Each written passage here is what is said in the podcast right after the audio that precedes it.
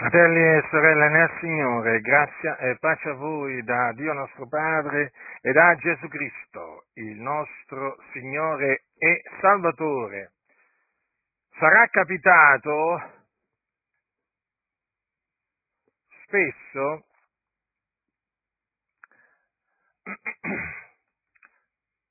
a qualcuno di voi di sentire dal pulpito il Signore Gesù può tornare anche questa notte. È una dichiarazione che eh, viene fatta da molti pulpiti evangelici. Per quale ragione? Perché il ritorno del Signore da queste, da queste chiese evangeliche viene dato per imminente. Per cui questo significa che, secondo queste chiese evangeliche, il Signore può tornare da un momento all'altro a prendere i suoi. Che eh, diano il giorno del Signore, o comunque il ritorno del Signore per imminente, è confermato da un'altra dichiarazione che eh, anche questa viene fatta dai pulpiti, sempre dagli stessi pulpiti. Fratelli, ci vediamo domenica prossima al culto, perché voi sapete che le riunioni infrasettimanali vengono disertate, i pastori lo sanno, sostanzialmente non ci va quasi nessuno, e allora naturalmente parlano della, della domenica successiva. Allora dicono, fratelli, ci incontreremo di nuovo qui nella casa di Dio, già perché bisogna dire pure che quella è la casa di Dio, per loro, non per il Signore, se il Signore non torna prima. Questo significa che praticamente anche qui loro danno il, del, il ritorno del Signore per imminente e eh, quindi praticamente potrebbe avvenire nella loro testa, naturalmente, che la domenica successiva eh, non ci sia il culto perché il Signore è tornato. Dunque queste chiese danno il ritorno del Signore eh, per la Chiesa ehm, per imminente. Questo dovete appunto tenerlo presente perché la confutazione che io mi accingo a fare appunto confuta coloro che danno il giorno del Signore per imminente. Ora, la dottrina che costoro professano in merito al ritorno del Signore è un po' complessa, io naturalmente cercherò di eh, di riassumerla? Allora, la loro dottrina è questa. Allora, Gesù ritorna, vabbè, questo è un, eh, diciamo, un punto fermo. Gesù ritorna e può tornare da un momento all'altro, quindi anche questa notte. Eh, naturalmente se dovesse tornare diciamo, eh, questa notte è evidente che dall'altra parte della terra, non, che non è notte, evidentemente sarebbe giorno, però si sente sempre dire praticamente può tornare questa, questa, anche questa notte. E comunque può tornare questa notte e prenderci con sé. Allora, che cosa diciamo, eh, dicono costoro sul, sul ritorno del Signore? Il ritorno del Signore, secondo costoro, è suddiviso in due fasi. La prima fase, la prima fase consiste nel rapimento segreto della Chiesa. Che cosa significa segreto? Che avverrà in maniera invisibile al mondo. Cioè il Signore verrà in segreto. Sì, sì, proprio così. Infatti è chiamato rapimento segreto. Allora il Signore verrà, eh, diciamo, secondo costoro, eh, segretamente, eh, segretamente prenderà i suoi e li porterà in cielo.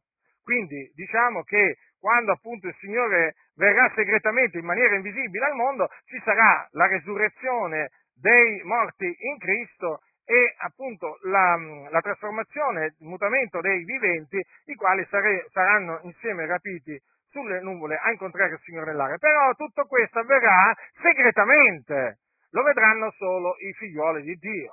Hm? Quindi il mondo non vedrà proprio niente, è un rapimento invisibile, o meglio, una venuta del Signore invisibile al mondo.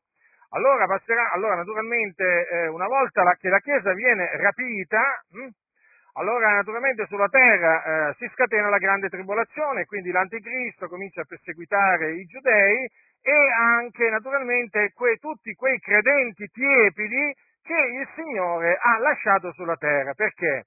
Perché questa dottrina del rapimento segreto dice che coloro che saranno trovati al, eh, alla venuta invisibile del Signore, diciamo così, tiepidi, saranno lasciati sulla terra. Ma a fare che cosa? Qualcuno dirà. Ma saranno lasciati perché il Signore gli darà una seconda opportunità. Già, perché sapete, l'Iddio di queste chiese è l'Iddio delle seconde opportunità.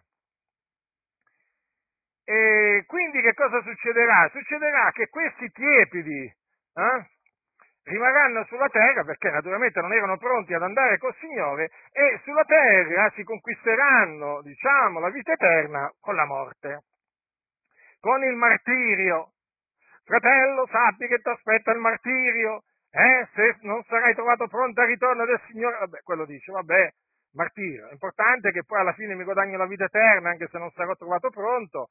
Quindi comunque è, una, eh, è un incoraggiamento per tutti coloro che vivono nella tiepidezza e quindi al servizio del peccato nelle chiese, perché comunque sia, loro dicono che c'è una seconda opportunità per i tiepidi, si sono inventati pure questa seconda opportunità di cui la scrittura non parla naturalmente, ma loro si sono inventati la seconda opportunità per i tiepidi.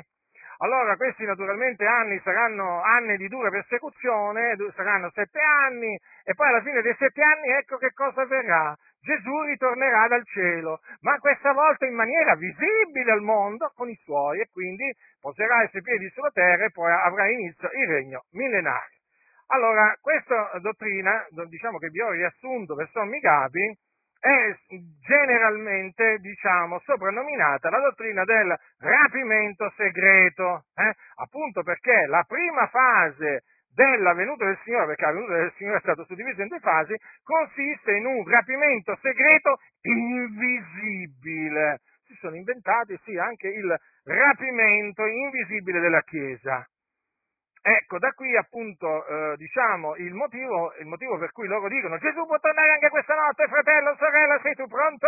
Eh? Perché appunto la prima fase di questo, diciamo, ritorno del Signore eh, può avvenire da un momento all'altro, non ci sono segni che preannunciano questo, che preannunciano questo, um, diciamo, questo ritorno invisibile del Signore. Loro ti dicono sì pronto, sì pronto, perché da un momento all'altro, fratello, possiamo spiccare il volo per il cielo, più o meno, diciamo, è così. Allora, passiamo alla confutazione. Allora, questa suddivisione del ritorno del Signore in due fasi non è biblica. Non è biblica. Allora qualcuno dirà, ma Giacinto, ma tu hai già confutato il rapimento segreto altre volte? E beh, che si fa? Torno a, appunto a confutarlo. Perché? Perché comunque sia c'è ancora gente eh, che crede a questa, questa menzogna della suddivisione delle due fasi del ritorno del, del Signore. È vero che in tutti, in, diciamo negli ultimi, eh, negli ultimi anni, eh, molti devo dire, molti credenti, grazie a Dio naturalmente, hanno abbandonato questa, diciamo, la dottrina del rapimento segreto perché hanno compreso, hanno compreso che non è biblica e quindi va rigettata, come qualsiasi dottrina che non è biblica va rigettata. Rigettiamo il battesimo degli infanti perché? Perché non è biblico. Rigettiamo il purgatorio perché non è biblico. Rigettiamo la perpetua verginità di Maria perché non è biblica. E potrei proseguire la confessione del prete perché la rigettiamo? Perché non è biblica. La salvezza per opere perché la rigettiamo? Perché non è biblica. Devo continuare? Devo continuare? Allora, ciò che non è biblico va rigettato. Il rapimento segreto è una dottrina non biblica, anti, antibiblica, quindi va rigettata. E comunque sia, io torno, io ritorno a confutare le false dottrine, perché c'è sempre bisogno di confutare le false dottrine, esistono, e quindi io non mi posso tacere. Guai a me se tacessi davanti a questi cianciatori, ribelli, seduttori di menti che prendono il loro piacere nell'ingannare i fratelli, ecco le loro ciance. Siccome che io non tollero che le chiese del Signore siano ingannate, io mi levo in favore della verità e turo la bocca a questi cianciatori, eh? E per quello che mi odiano. Tranquilli, lo sapete perché mi odiano. Allora, cosa dice la Sacra Scrittura? La Sacra Scrittura dice in primo Tessalonicesi quanto segue. Prendete quindi la, prima, la seconda epistola, scusate, la seconda epistola di Paolo ai Santi di Tessalonica, eh, nel capitolo 2, leggerò dei versetti. Allora, l'Apostolo Paolo dice quanto segue. Or fratelli, circa la venuta del Signore nostro Gesù Cristo e il nostro adunamento con Lui, vi preghiamo di non lasciarvi così presto travolgere la mente, né turbare sia da ispirazioni, sia da discorsi, sia da qualche epistola, data come nostra, quasi che il giorno del Signore fosse imminente. Nessuno vi tragga in errore in alcuna maniera, poiché quel giorno non verrà se prima non sia venuta l'apostasia e non sia stato manifestato l'uomo del peccato, il figlio della perdizione, l'avversario, colui che si innalza soprattutto quello che è chiamato Dio, o d'oggetto di culto, fino al punto da porsi a sedere nel Tempio di Dio, mostrando se stesso e dicendo che egli è Dio. Non vi ricordate che quando era ancora presso di voi io vi dicevo queste cose e ora voi sapete quello che lo ritiene, onde egli sia manifestato a suo tempo. Poiché il mistero dell'impietà è già all'opera, soltanto per chi ora lo ritiene, lo riterrà finché sia tolto di mezzo. E allora sarà manifestato l'empio che il Signore Gesù distruggerà col soffio della sua bocca e annienterà con l'apparizione della sua venuta la venuta di quell'empio avrà luogo per l'azione efficace di Satana, con ogni sorta di opere potenti, di segni, di prodigi bugiardi, e con ogni sorta di inganno e di iniquità a danno di quelli che periscono, perché non hanno ricevuto l'amore della verità per essere salvati. E perciò il Dio manda loro efficace d'errore, onde credono alla menzogna, affinché tutti quelli che non hanno creduto alla verità, ma si sono compiaciuti de- nell'iniquità, siano giudicati. Come avete potuto eh, constatare, il versetto eh, 10 non l'ho letto come l'ha tradotto Luzzi perché Luzzi ha tradotto male. Eh? Nell'originale non è non hanno aperto il cuore all'amore della verità, ma non hanno ricevuto l'amore della verità. È diverso, completamente diverso. E quindi ecco perché quando eh, diciamo, eh, leggo questo, questo, versetto, naturalmente eh, lo leggo correttamente, eh, come, come viene dall'originale, come deve essere tradotto dall'originale, perché questa traduzione è fasulla. Eh? Allora, a Tessalonica era, eh, era, accaduto che c'erano di quelli che davano il giorno del Signore per imminente. Ora, che cosa si intendeva per il giorno del Signore? Si intendeva la venuta del Signore nostro Gesù Cristo e il nostro adunamento con Lui. Eh? Badate bene che questo è un punto molto importante, perché il giorno del Signore è proprio questo, consiste proprio in questo, nella venuta del Signore nostro Gesù Cristo e nel nostro adunamento con Lui, perché quando Gesù tornerà, quando Gesù verrà sulle nuvole del cielo, quando Gesù apparirà dal cielo, che cosa avverrà? Avverrà appunto che ci sarà il nostro adunamento con Lui.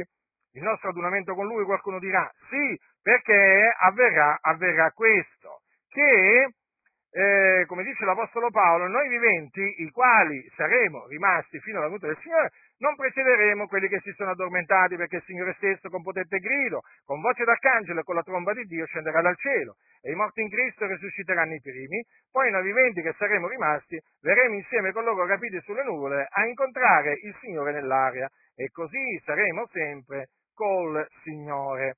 Dunque, il nostro adunamento con Lui, eh, avverrà quando Gesù verrà, dal, verrà su, eh, sulle nuvole del cielo, apparirà dal cielo, eh? in quel giorno.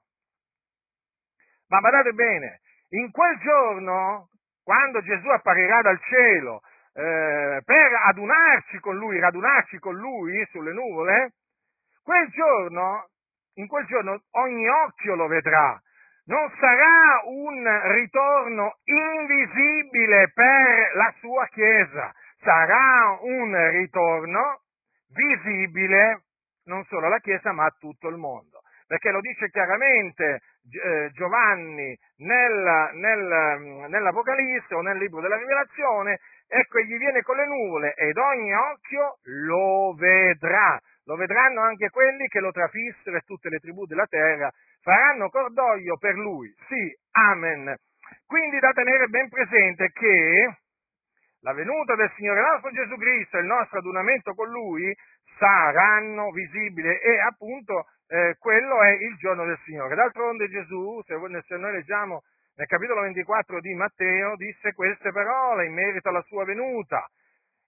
E allora apparirà nel cielo il segno del figlio dell'uomo, ed allora tutte le tribù della terra faranno cordoglio e vedranno il figlio dell'uomo venire sulle nuvole del cielo con gran potenza e gloria e manderà i suoi angeli con gran suono di tromba a radunare i suoi eletti dai quattro venti dall'un capo all'altro dei cieli. Notate che la scrittura di Gesù dice tutte le, tutte le tribù della terra faranno cordoglio e vedranno il figlio dell'uomo venire sulle nuvole del cielo con gran potenza e gloria. Vedete? Lo vedranno quindi tutti, è confermato, ogni occhio lo vedrà.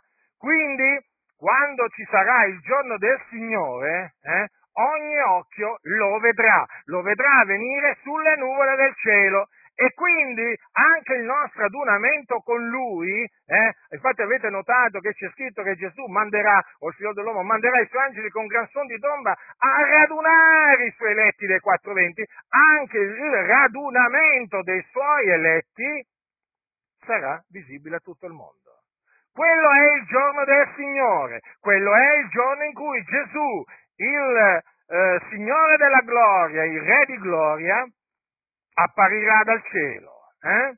E appunto per sua volontà noi saremo adunati con lui eh? perché saremo eh, rapiti eh, diciamo, a incontrarlo sulle nuvole, come appunto vi ho detto poco fa, eh, verremo insieme con loro, capiti, sulle nuvole a incontrare il Signore nell'aria. Allora, quel giorno, quel giorno, cioè il giorno del Signore, a Tessalonica c'erano alcuni che lo davano per imminente e per ingannare i fratelli, praticamente eh, facevano dei, dei discorsi o si appellavano a ispirazioni, eh? il Signore mi ha detto, il Signore mi ha rivelato, sento da parte del Signore, tutte queste cose qua.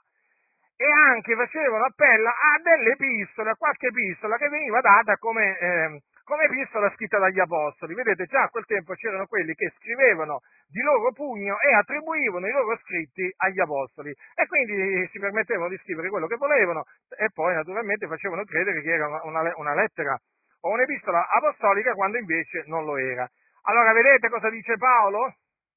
Nessuno vi tragga in errore in alcuna maniera. Quindi voglio dirvi la stessa cosa, fratelli, nessuno vi tragga in errore in alcuna maniera, quasi che il giorno del Signore fosse imminente. Ossia, quello che vi voglio dire è questo, non fatevi ingannare da quelli che vi dicono il Signore Gesù può tornare anche questa notte. Mm? o ci vediamo domani, domenica prossima, se il Signore non torna prima. Non vi fate trarre in errore da costoro. Perché? Perché? Dice Paolo, poiché quel giorno non verrà se prima non sia venuta l'apostasia e non sia stato manifestato l'uomo del peccato, il figlio della perdizione, l'avversario, colui che si innalza soprattutto quello che è chiamato Dio d'oggetto di culto, fino al punto da poter sedere nel Tempio di Dio, mostrando se stesso e dicendo che egli è Dio. Allora, il motivo per cui nessuno vi deve trarre in errore è perché il giorno del Signore, perché quel giorno è il giorno del Signore. Il giorno del Signore non verrà se prima non sia venuta l'apostasia, cioè l'abbandono della fede da parte di tanti credenti. Eh? L'apostasia eh, è naturalmente l'abbandono della fede, alcuni apostateranno dalla fede, eh, da parte di credenti che abbandoneranno la fede, sì, a livello proprio universale, eh, a livello su tutta la terra. Eh? Eh, tanti abbandoneranno la fede.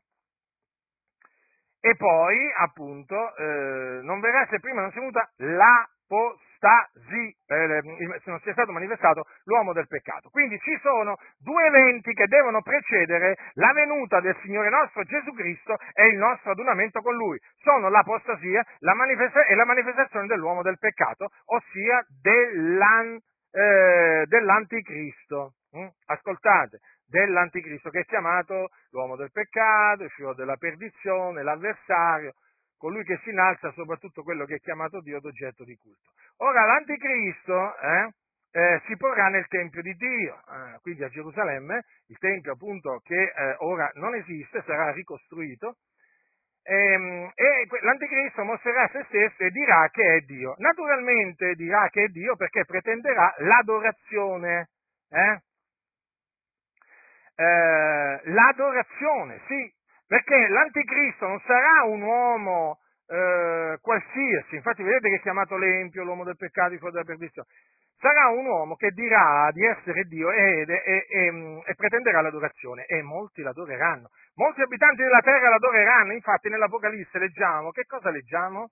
Leggiamo al capitolo 13, quando appunto, quando appunto Giovanni parla della bestia che sale dal mare, dal mare, che è l'anticristo, cioè l'uomo del peccato, il fuoco della perdizione, ascoltate che cosa dice.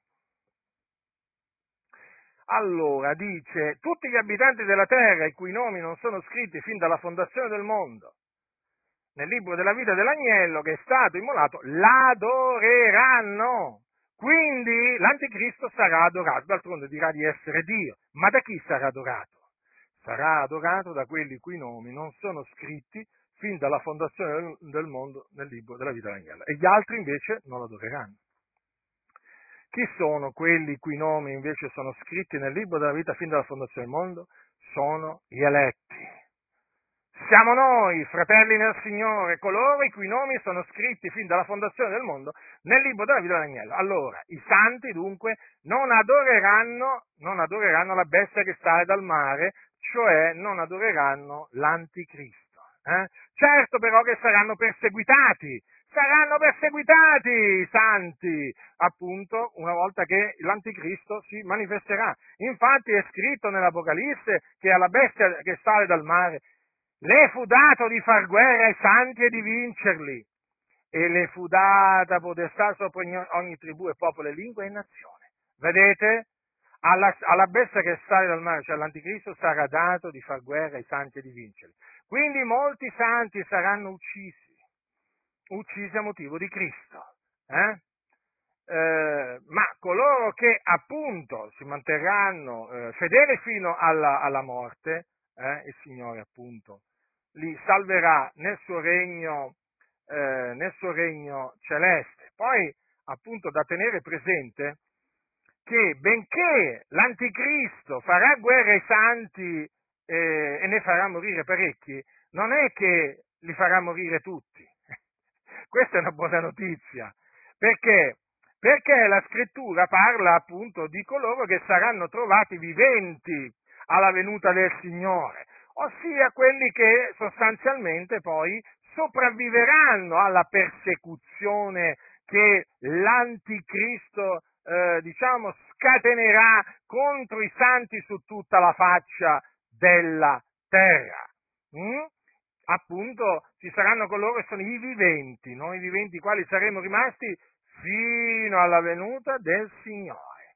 Quindi vedete, tutto questo è il piano, fa parte del piano di Dio per, diciamo, per, la, sua, per la sua Chiesa e comunque anche per, per, il mondo, perché comunque sia la manifestazione dell'Anticristo coinvolgerà anche eh, la, le nazioni, eh, perché? Perché l'Anticristo sarà adorato sarà adorato eh, appunto da coloro eh, i cui nomi non sono scritti fin dalla fondazione del mondo nel libro della vita dell'agnello che è stato immolato. Allora, tornando al testo, al testo di seconda Tessalonicesi, che cos'è che dunque eh, si evince? Che la venuta del Signore nostro Gesù Cristo, il nostro adonamento con Lui, eh, ossia il giorno del Signore, sarà preceduto eh, da due eventi, l'apostasia è la manifestazione eh, del, dell'uomo del peccato. Ecco dunque come viene confutata la dottrina secondo cui la Chiesa sarà rapita prima della grande tribolazione, per cui non sarà perseguitata dall'anticristo e così via. Molto semplice. Come ho detto spesso, fratelli del Signore, queste parole dei Tessalonicesi, di Paolo dei Tessalonicesi, sono le parole che Dio ha usato per veramente mh, liberarmi da quel laccio del rapimento segreto. Perché come ho detto altre volte, io dopo, do, quando mi convertì, anch'io accettai il rapimento segreto. Eh? E devo dire, anche lo professai quando evangelizzavo, dicevo, guardate che Gesù può tornare anche questa notte, in qualsiasi momento, che volete? Questo dicevano in comunità e io questo dicevo quando evangelizzavo. Eh? che poi peraltro quando si evangelizza non si deve, and- non si deve annunciare il, la seconda venuta del Signore Gesù, bisogna annunciargli la prima venuta del Signore Gesù Cristo. Io veramente una cosa che questa qua non, so, non sopporto, perché praticamente eh, Ge- Gesù ha detto andate per tutto il mondo e predicate l'Evangelo ad ogni, ad ogni creatura. L'Evangelo! Non è che gli ha detto di annunziare il mio ritorno, al mondo bisogna annunziargli che Cristo è morto per i nostri peccati, secondo le scritture, che fu seppellito, che risuscitò dai morti il terzo giorno, secondo le scritture, che apparve ai testimoni che erano stati innanzi scelti da Dio. Questo è l'Evangelo, questo bisogna annunciare al mondo, non che Gesù sta per tornare. Ma che messaggio è? Che la venuta del Signore è vicina, è biblico, sì, ma, va, ma eh, gli apostoli lo dicevano appunto ai, ai, santi, vedete nelle epistole appunto lo dicevano non è, non è il messaggio dell'Evangelo. Allora, il, il, ritorno del Signore non è l'Evangelo, sia chiaro questo. Ah, qualcuno dirà, ma veramente? Ma non è una buona notizia il ritorno del Signore? Sì, ma nella Bibbia sapete di buone notizie ce ne sono tante. Anche il fatto che il diavolo un giorno sarà gettato nello stagno ardente di fuoco e di zolfo, dove sarà tormentato per l'eternità, perché non è una buona notizia questa? Eh? Ma non è l'Evangelo! E allora, fratelli nel Signore, allora quello che si evince chiaramente da, eh, ah ecco, stavo, vi stavo dicendo che queste parole, eh, diciamo, mi colpirono profondamente ad un certo punto mentre studiavo le Sacre Scritture, mentre studiavo il ritorno del Signore, mi colpirono profondamente e il Signore usò queste parole del nostro caro fratello Paolo per, mm, per farmi rigettare il rapimento segreto, perché effettivamente io mi ero messo a studiare no, all'inizio il, il ritorno del Signore. E eh, diciamo, studiando il ritorno del Signore, io praticamente usavo dei, dei libri no, che mi ero procurato sul ritorno del Signore, alcuni in italiano e altri in inglese. Però che cosa succedeva? Che quando, eh, che quando, io leggevo questi libri mi veniva il mal di testa, ma un mal di testa mica comune, un mal di testa forte, forte! Mi appesantiva la mente in una maniera tremenda. Perché? Perché praticamente eh, quello che dicevano non era confermato dalla Sacra Scrittura. Parlavano sempre di questo rapimento segreto, invisibile al mondo, ehm, che poteva avvenire da un momento all'altro io cercavo nella Bibbia, cercavo nella Bibbia, andavo a vedere tutti i versetti della Scrittura che questi citavano, questi, questi sommi, tra virgolette, scrittori, eh? Andavo a vedere, controllare tutto, ma dicevo, ma dove lo vedono questi, il, il rapimento segreto in questi versetti della scrittura? Mi sembravano veramente i teologi della Chiesa papista che quando leggono certi versetti nel Nuovo Testamento ci vedono il purgatorio. Allora tu vai a leggere quei versetti e dici, ma qui il purgatorio dov'è? È proprio così, come non c'è il purgatorio nella Bibbia, così non c'è nemmeno il rapimento segreto. Eh? Ah, ma tu Giacinto, tu dividi le chiese, ma grazie a Dio veramente che il Signore pre, eh, libera i suoi appunto dalle ciance, dalle ciance degli, degli, impostori che sono veramente tanti eh, in, questo, in, questo, periodo di tempo. Dunque, allora eh, che cosa avverrà quindi? Allora, sarà manifestato eh, l'empio hm?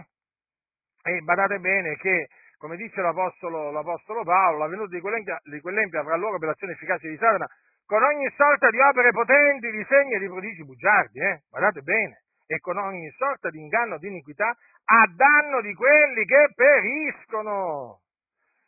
Quindi praticamente mh, mm, questo uomo malvagio che è il figlio della perdizione farà segni, prodigi opere potenti per ingannare le persone, sì, proprio quello che dirà di essere, di essere Dio. Eh? E naturalmente molti saranno appunto eh, sedotti dalle sue lusinghe e dalle sue falsità. Allora, vedete cosa dice la scrittura? Che Dio manda efficacia d'errore. Manda efficacia d'errore in quelli che non hanno ricevuto l'amore della verità per essere salvati. E quindi farà sì che costoro credano all'uomo del peccato. Eh sì, fratelli, è proprio così. E poi dice, e poi dice l'Apostolo Paolo affinché tutti quelli che non hanno creduto, eh, affinché tutti quelli che non hanno creduto alla verità ma si sono compiaciuti nell'iniquità siano giudicati. Vedete? Sarà terribile, eh? sarà terribile la fine di coloro che daranno ascolto all'uomo del peccato, ossia l'anticristo. Vedete, è confermato eh, praticamente eh, che eh, la venuta di quell'empio avrà luogo per l'azione efficace di Satana è confermato eh, nell'Apocalisse appunto quando, parla, quando Giovanni parla della bestia che sale dal mare. Perché dice che il dragone le diede, cioè il dragone il diavolo, le diede la propria potenza e il proprio trono e grande potestà. Considerate dunque la potestà, la potenza che avrà appunto l'anticristo. Gli sarà data proprio dal diavolo. Mm? E, dunque, poi vedete c'è scritto anche che la bestia che sale dal mare aprì la bocca per bestemmiare contro Dio, per bestemmiare il suo nome, il suo tabernacolo e quelli che abitano nel cielo. Vedete anche da questa descrizione eh, si evince quanto sarà malvagio l'empio, perché bestemmierà contro Dio, cioè sarà un bestemmiatore l'an, l'anticristo. Ora, ci sono dei fratelli che mi hanno chiesto, ma Giacinto tu cosa ne pensi? L'anticristo cosa ne pensi? Sarà ebreo? Non lo so, non lo so, non, non ho questa certezza. Eh? Poi ci sono altri che dicono, ma tu pensi che sarà omosessuale? non lo so se sarà, se sarà omosessuale. No, perché ho letto recentemente che mh, stanno insegnando che praticamente eh, mh, stanno preparando, si sta preparando la via all'anticristo, diciamo, con tutte queste leggi a favore dei matrimoni gay nelle nazioni. Eh, quindi sarebbe un segno appunto il fatto che eh, vengano diciamo, approvate o siano state approvate tutte queste leggi a favore dei matrimoni gay, dicono che alcuni sia un segno che l'anticristo sarà gay. Ma sentite, ma eh, atteniamoci a quello che dice la Sacra Scrittura, che la Sacra Scrittura già ne dice, ne dice, di cose veramente sull'Anticristo, che veramente se diciamo quello che dice la Scrittura sull'Anticristo, veramente non abbiamo il tempo di andare poi a pensare se sarà gay, se sarà e così via. Allora, fratelli del Signore, eh, quindi, eh, mediante quello che dice la Sacra Scrittura, eh, si evince che ehm, questa, do, questa dottrina del eh, rapimento segreto eh, non è biblica.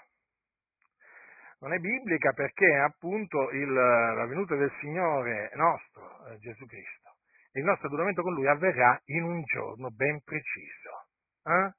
che è appunto il giorno del Signore. Allora qualcuno adesso mi dirà, ma non c'è scritto che il Signore verrà come viene un ladro nella notte?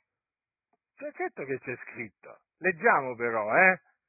Leggiamo, leggiamo quello che sta scritto, che lo dice Paolo ai Santi di Tessalonica, no? Perché alcuni prendono queste parole per sostenere, ma è scritto! È scritto? E vediamo se è scritto. Capitolo 5 di Prima Tessalonicesi, o quanto ai tempi e ai momenti, fratelli, non avete bisogno che vi se ne scriva, perché voi stessi sapete molto bene che il giorno del Signore verrà come viene un ladro nella notte. Quando diranno pace e sicurezza, allora di subito un'improvvisa ruina verrà loro addosso, come la doglie alla donna incinta. E non scamperanno affatto, ma voi fratelli non siete nelle tenebre sicché quel giorno abbia a cogliervi a guisa di ladro, poiché voi tutti siete figlioli di luce e figlioli del giorno. Noi non siamo della notte né delle tenebre, non dormiamo dunque come gli altri, ma vegliamo e siamo sobri. Poiché quelli che dormono dormono di notte, quelli che si inebriano si inebriano di notte, ma noi che siamo del giorno siamo sobri, avendo rivestito la, la corazza della fede e dell'amore e preso per elmo la speranza della salvezza, poiché, poiché Dio non ci ha destinati a Dio, ma ad ottenere salvezza per mezzo del Signore nostro Gesù Cristo, il quale è morto per noi finché sia che vegliamo sia che dormiamo, viviamo insieme con Lui. Ora, dove sta scritto che Gesù può venire da un momento all'altro per noi. Dove sta scritto? Ma nessuno ha mai riflettuto che se queste parole, eh, se con queste parole Paolo avesse voluto dire una tale cosa, cioè che Gesù può tornare anche in questa notte, ma Paolo sarebbe, eh, sarebbe stato smentito da Paolo, cioè o meglio, Paolo si sarebbe contraddetto poi scrivendo ai Tessalonicesi, diciamo quelle parole, e che facciamo passare? Paolo per uno che si contraddiceva, eh? per uno che un giorno diceva sì e, e l'altro no? Ma Paolo mica era un cianciatore, eh? come, che si, che, come tanti che appunto oggi, oggi, ci sono dietro i pulpiti, no? Allora vi voglio fare notare che quando Paolo dice che il giorno del Signore verrà come viene un ladro nella notte, sapete cosa sta dicendo? Che Gesù verrà eh, come un ladro nella notte per coloro che non l'aspettano, non per coloro che l'aspettano. Perché? Perché noi che siamo nella luce, noi che siamo del giorno, noi aspettiamo il ritorno del Signore, noi vegliamo eh? e non dormiamo come gli altri. Quelli dormono di notte, si inebriano di notte, ma noi che siamo del giorno siamo sobri, vegliamo, siamo vigilanti, noi siamo la sposa di Cristo che aspetta lo sposo. E se l'aspetta può essere mai preso di sorpresa? Eh? Certo, non sappiamo né il giorno né l'ora, ma noi stiamo aspettando il Signore. Allora il Signore verrà come viene un della notte per coloro che dormono, si inebriano di notte, eh? per coloro che servono il peccato e così via, ma non per coloro che sono in Cristo, dimorano in Cristo, servono i comandamenti di Dio e lo stanno aspettando e dicono Maranatà. Eh? Vieni Signore, ma come può essere presa una chiesa di sorpresa? Eh? Una chiesa che dice vieni Signor Gesù, eh? vieni Signor Gesù. E quindi non ha quel significato. Quello che dice Paolo qui ai Tessalonicesi non ha il significato che gli danno appunto quelli eh, che sostengono il, eh, il, rapimento, il, rapimento, segreto. Quindi non, ci, non c'è una, un, non, il ritorno del Signore non è suddiviso in due fasi. Eh?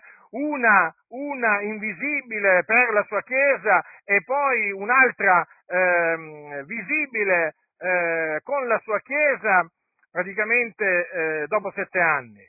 Questa è una invenzione. Ma riflettete un momento, ma l'Apostolo Paolo no? Ma insegnava a Gesù può tornare anche stanotte? Eh, non lo so io. Ma Gesù ha mai insegnato ai suoi, guardate che io posso venire in qualsiasi momento, ma ha mai fatto capire una cosa del genere? Ma se voi leggete il capitolo 24 di Matteo, l'avete letto, ma leggetelo di nuovo. Allora, considerate questo. Allora, Gesù, a Gesù gli, gli, eh, i discepoli fanno una domanda ben precisa. Quando avverranno queste cose? Quale sarà il segno della tua venuta e della fine dell'età presente? E Gesù comincia veramente a parlare di tante cose. Ora, se Gesù, diciamo, eh, se Gesù avesse avuto questa dottrina, no? Io posso tornare in qualsiasi momento, non avrebbe elencato tutti quei segni eh, che dovevano verificarsi prima della sua venuta. Avrebbe detto guardate, vegliate perché io posso venire in qualsiasi momento, in qualsiasi giorno, eh, da un momento all'altro. Che si sarebbe messo a, elen- a fare tutto quell'elenco di cose? Leggete, leggete. E allora, e le, gli apostoli, ma gli apostoli dicevano, l'apostolo Paolo, prendiamo l'apostolo Paolo che era l'apostolo dei gentili, ma l'Apostolo Paolo, ma dove mai insegnava, insegnava Gesù può tornare anche questa notte? Da un momento all'altro. Ma dove mai? Prendetemi un versetto. Non c'è. Non esiste.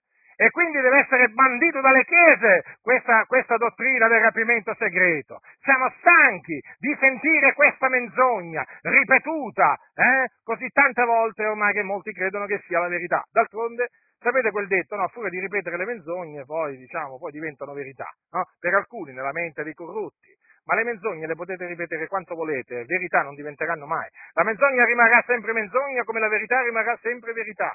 E difatti a distanza di tanto tempo, grazie a Dio, tanti stanno ricettando la menzogna del rapimento segreto e stanno accettando la verità. E questo sta dando fastidio, naturalmente, eh? ai vari sanciatori di turno, eh? che naturalmente noi vediamo appunto bazzicare di qua e di là. Eh? E dà fastidio naturalmente, fanno sempre i soliti arrampicamenti sugli specchi, quando li sentite parlare del rapimento segreto, proprio sono così confusi veramente, ma così confusi, non capiscono niente, proprio come dice la Sacra Scrittura, sono ciechi, sono ciechi, privi di intendimento, non capiscono niente. A questi può passare davanti a loro pure un elefante, eh, non lo vedono, non lo vedono, sono ciechi. È triste la realtà, però noi ci rallegriamo nel Signore perché noi conosciamo la verità per la grazia, per la grazia di Dio. Dunque, fratelli nel Signore, vi ho dimostrato per l'ennesima volta, perché come ho detto, l'ho fatto altre volte questa confutazione, vi ho dimostrato per l'ennesima volta che questa suddivisione del, eh, del ritorno del Signore in due fasi non ha alcun fondamento biblico. Poi veramente a me, a me quello che mi fa arrabbiare e in particolare è questo, cioè che la venuta del Signore nostro Gesù Cristo e il nostro adunamento con Lui, che è un evento meraviglioso, glorioso, eh, tremendo, eh? praticamente l'hanno trasformato in un evento invisibile al mondo. Ma come? Ma come? Ah, lo hanno fatto diventare invisibile, ma ci rendiamo conto? Ciò che Dio ha stabilito che sarà visibile a tutto il mondo, infatti dice ogni occhio lo vedrà, loro l'hanno trasformato, eh? Questo, il ritorno del Signore per la sua per la sua Chiesa in un evento invisibile al mondo.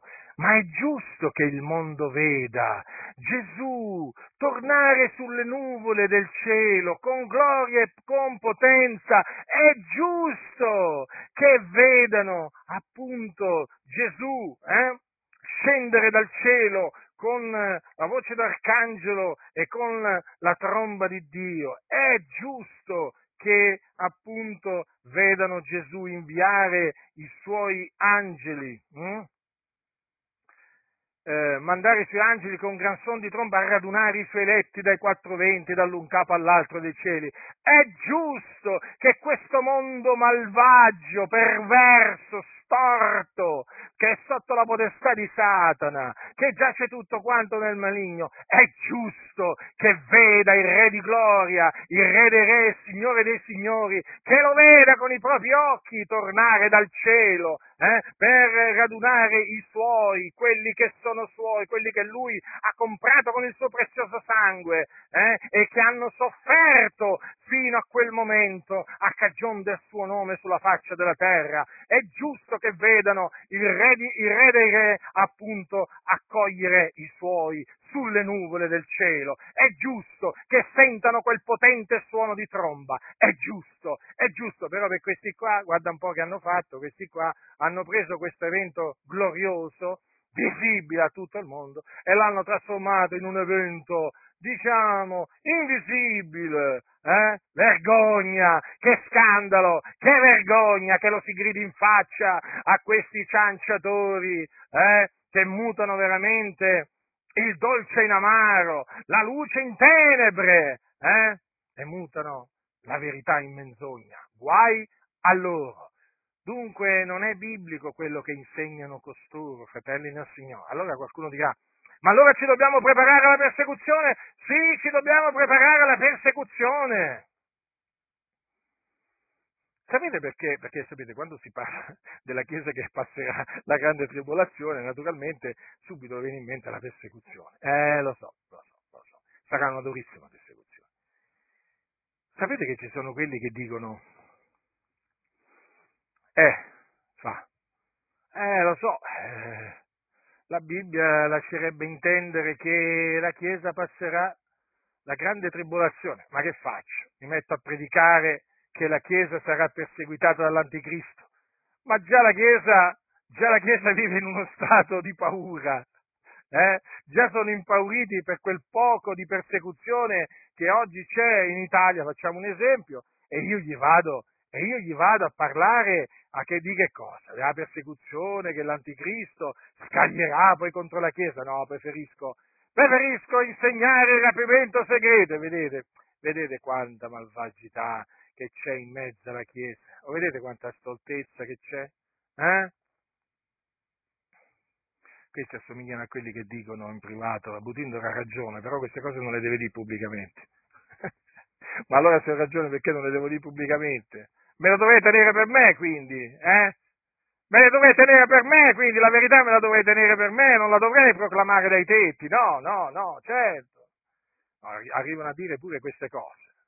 No, io ho ragione e queste cose le dico. Le dico perché il Signore ha decretato che siano dette.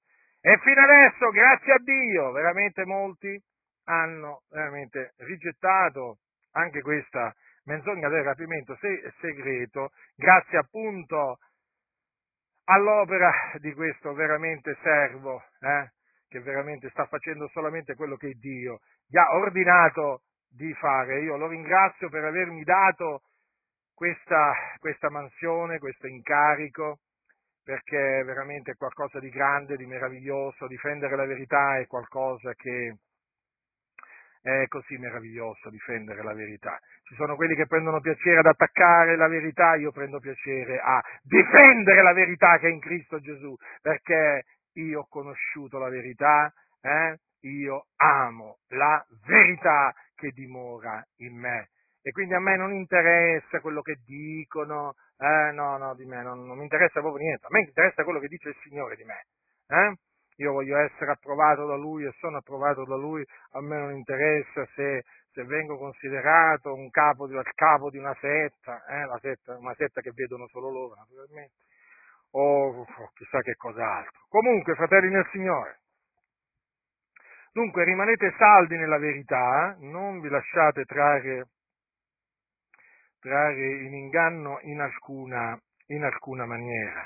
Quindi quando ci sarà la venuta del Signore nostro Gesù Cristo, dopo la grande tribolazione, ehm, avverrà eh, che ci sarà il nostro adunamento con Lui e poi naturalmente eh, l'anticristo, eh, l'anticristo sarà distrutto. Infatti dice la scrittura che allora sarà manifestato l'empio che il Signore Gesù distruggerà col soffio della sua bocca e annienterà con l'apparizione della sua venuta. Quindi quando Gesù apparirà dal cielo, sì, sarà, noi saremo radunati con lui, però naturalmente il, eh, l'empio, cioè la bestia che sale dal mare, sarà distrutta e con lui anche la bestia che sta dalla terra, cioè il falso, il falso profeta. Che cosa avverrà? Avverrà praticamente che saranno eh, presi vivi, come dice in Apocalisse, Fu, eh, dice così, capitolo capitolo 19, e la bestia fu presa, con lei fu preso il falso profeta che aveva fatto i miracoli davanti a lei, con i quali aveva sedotto quelli che avevano preso il marchio della bestia e quelli che adoravano la sua immagine, ambedue furono gettati vivi nello stagno ardente di fuoco e di zolfo. Avete capito che cosa accadrà dunque alla bestia e al falso profeta? Mm? Cioè all'anticristo e al falso profeta? Saranno presi vivi e gettati nello stagno ardente di fuoco di zolfo. Terribile, terribile. Quanto al diavolo sarà naturalmente afferrato, mh, hm, eh, lega, legato con una catena eh, e sarà gettato nell'abisso che appunto sarà chiuso e suggellato sopra di lui, onde non seduca più le nazioni per mille anni. Hm? durante questi mille anni ehm, noi regneremo con Cristo. Hm? regneremo con Cristo mille anni. Poi alla fine dei mille anni eh, accadrà che Satana sarà sciolto dalla sua prigione, uscirà per sedurre le nazioni che sono ai quattro canti della terra, Gog e Magog, per adunarle per la battaglia, e eh, avverrà che attornieranno il campo dei santi e la città diletta, ma dal cielo scenderà del fuoco che li divorerà. E il diavolo, il diavolo sarà gettato nello stagno di fuoco di zolfo, dove appunto mille anni prima erano stati gettati il, la bestia e il falso profeta. E naturalmente là saranno tormentati giorno e notte nei secoli dei secoli. Hm? Quindi eh, state saldi nella verità, non vi, tra- non vi fate trarre in, ingo- in errore da quelli appunto che hanno suddiviso eh, la venuta del Signore in due fasi separate tra di esse da, da sette anni, che si sono inventati appunto questa prima fase invisi- invisibile e segreta, invisibile e anche segreta, state saldi nella verità, state saldi in quello che dice la parola del Signore, ve ne troverete bene, hm? Quindi continuate ad aspettare il ritorno del Signore, ad amare la sua apparizione, perché Gesù viene, hm? la sua venuta è vicina e naturalmente non vi lasciate trarre in inganno neppure da quelli che stabiliscono date, giorni, ore, no? perché questi ci sono sempre stati, hm? anche all'interno del movimento pentecostale, ci sono sempre stati quelli che all'approssimarsi diciamo, di eventi bellici, generalmente, vi faccio un esempio, faccio un esempio all'interno del movimento pentecostale, quando diciamo, le nazioni si preparavano per la prima guerra mondiale, eh, eh, che scoppiò nel 14, se non ricordo male fu nel 14, sì, e praticamente cominciavano a parlare che il giorno del Signore era imminente. Mm? Anche quando poi, eh, eh, anni dopo, hm, per esempio, eh, salì al potere Hitler in Europa, eh, anche lì eh, ci furono tanti pentecostali che cominciarono a dire appunto che il ritorno del Signore era imminente. Allora generalmente eh, coloro che danno il ritorno de- del Signore per imminente e cominciano a stabilire date, eh, cominciano a stabilire date, sto parlando di quelli che stabiliscono date, lo fanno all'approssimarsi di diciamo guerre diciamo di una certa pericolosità e comunque sia di una certa estensione. Mm? Ricordiamoci infatti che sia la prima che la seconda guerra sono chiamate guerre mondiali, perché hanno coinvolte comunque diverse nazioni. Quindi mm, non vi lasciate trarre in errore neppure da quelli che stabiliscono tempi, momenti, perché voi sapete che eh, nessuno li sa, nel giorno Ricordiamo anche questo perché è molto importante in merito alla venuta del Signore sapere per non essere ingannati, eh, per non essere ingannati da questi qua che poi stabiliscono tempi e momenti. Eh. Infatti dice la scrittura, quant'è a quel giorno e a quell'ora nessuno li sa, neppure gli angeli dei cieli, neppure il figliuolo, ma il Padre solo. Ora, a tale proposito, voglio che eh, prestiate attenzione a questo, siccome che questi cianciatori che stabiliscono tempi e momenti della venuta del Signore sono furbi, eh, certo, altrimenti non sarebbero cianciatori, che cosa succede? Che loro invece di stabilire il giorno e l'ora, praticamente stabiliscono l'anno, eh, sono furbi, eh? No? Infatti noi stiamo aspettando il 2033 mh, hm, perché qui in Italia c'è chi dà il ritorno del Signore per il 2033. Stiamo aspettando, eh? Se Dio veramente se Dio veramente ci darà la grazia di vivere veramente altri dieci anni, eh? stiamo aspettando il 2033, eh? stiamo aspettando il 2033 per naturalmente confermare, perché noi già l'abbiamo detto che quella è una falsa predizione, per confermare che chi ha fatto la, la, la, la falsa predizione per il 2033 in merito al ritorno del Signore ha detto il falso, che, che ne dica che, che appunto eh, si sia messo poi a dire per cercare di giustificarsi. Hm? Quindi state attenti, fratelli, perché ci sono quelli che, conoscendo appunto questo versetto, dicono, sai che faccio? Io adesso parlo, parlo dell'anno, e stabilisco un anno, non un giorno e un'ora, no, stabilisco un anno, eh? e poi puntualmente in quell'anno, in quell'anno, poi puntualmente la predizione non si adempie, perché questi sono dei cianciatori, allora tenetevi fermamente alle parole dell'Apostolo Paolo sul ritorno del Signore e ve ne troverete bene, non cadrete nelle grinfie di questi servitori di Mammona. Ma poi c'è una cosa che mi dà fastidio tremendamente di questi che insegnano il rapimento segreto. Come vi ho detto prima, loro spesso dicono il Signore può tornare anche stanotte, fratelli eh? Eh, o altrimenti ci vediamo domenica prossima se il Signore non torna prima.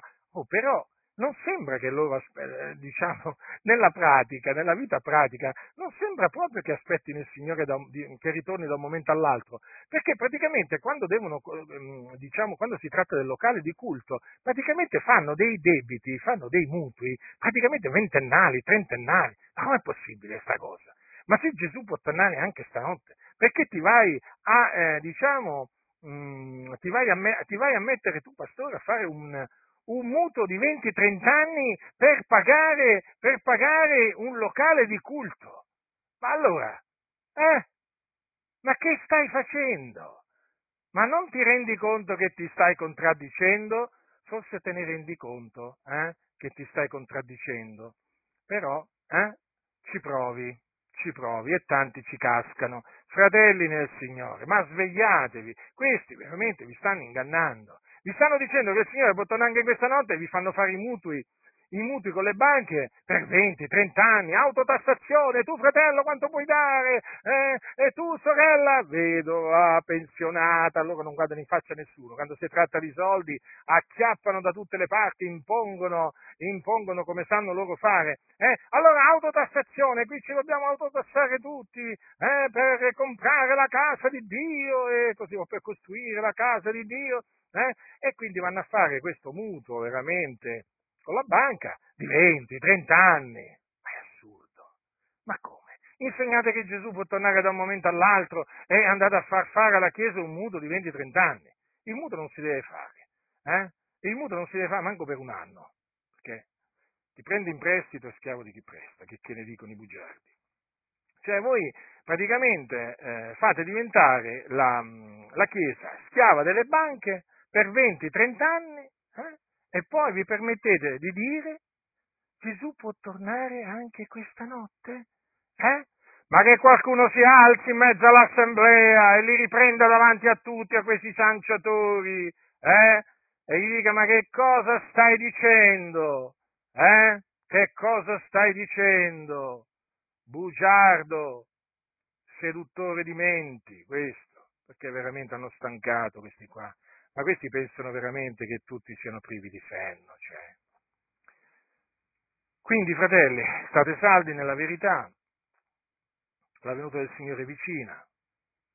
Noi l'aspettiamo con, con pazienza, come l'hanno aspettato gli apostoli, come l'hanno aspettato gli antichi discepoli. Il Signore a suo tempo apparirà dal cielo. Apparirà dal cielo con gli angeli della sua potenza per essere glorificato in quel giorno da noi che abbiamo veramente creduto nel suo nome. Mm? In quel giorno sarà glorificato nei suoi santi, ammirato in tutti quelli che hanno creduto. E quindi noi eh, dobbiamo continuare ad aspettare questo giorno glorioso che è il giorno del Signore quando ci sarà la venuta del Signore nostro Gesù Cristo e il nostro adunamento con Lui. Eh? Giorno del Signore che sarà preceduto, ve lo ricordo, dall'apostasia e dalla manifestazione dell'uomo, del peccato. Nessuno vi tragga in errore in alcuna maniera, quindi.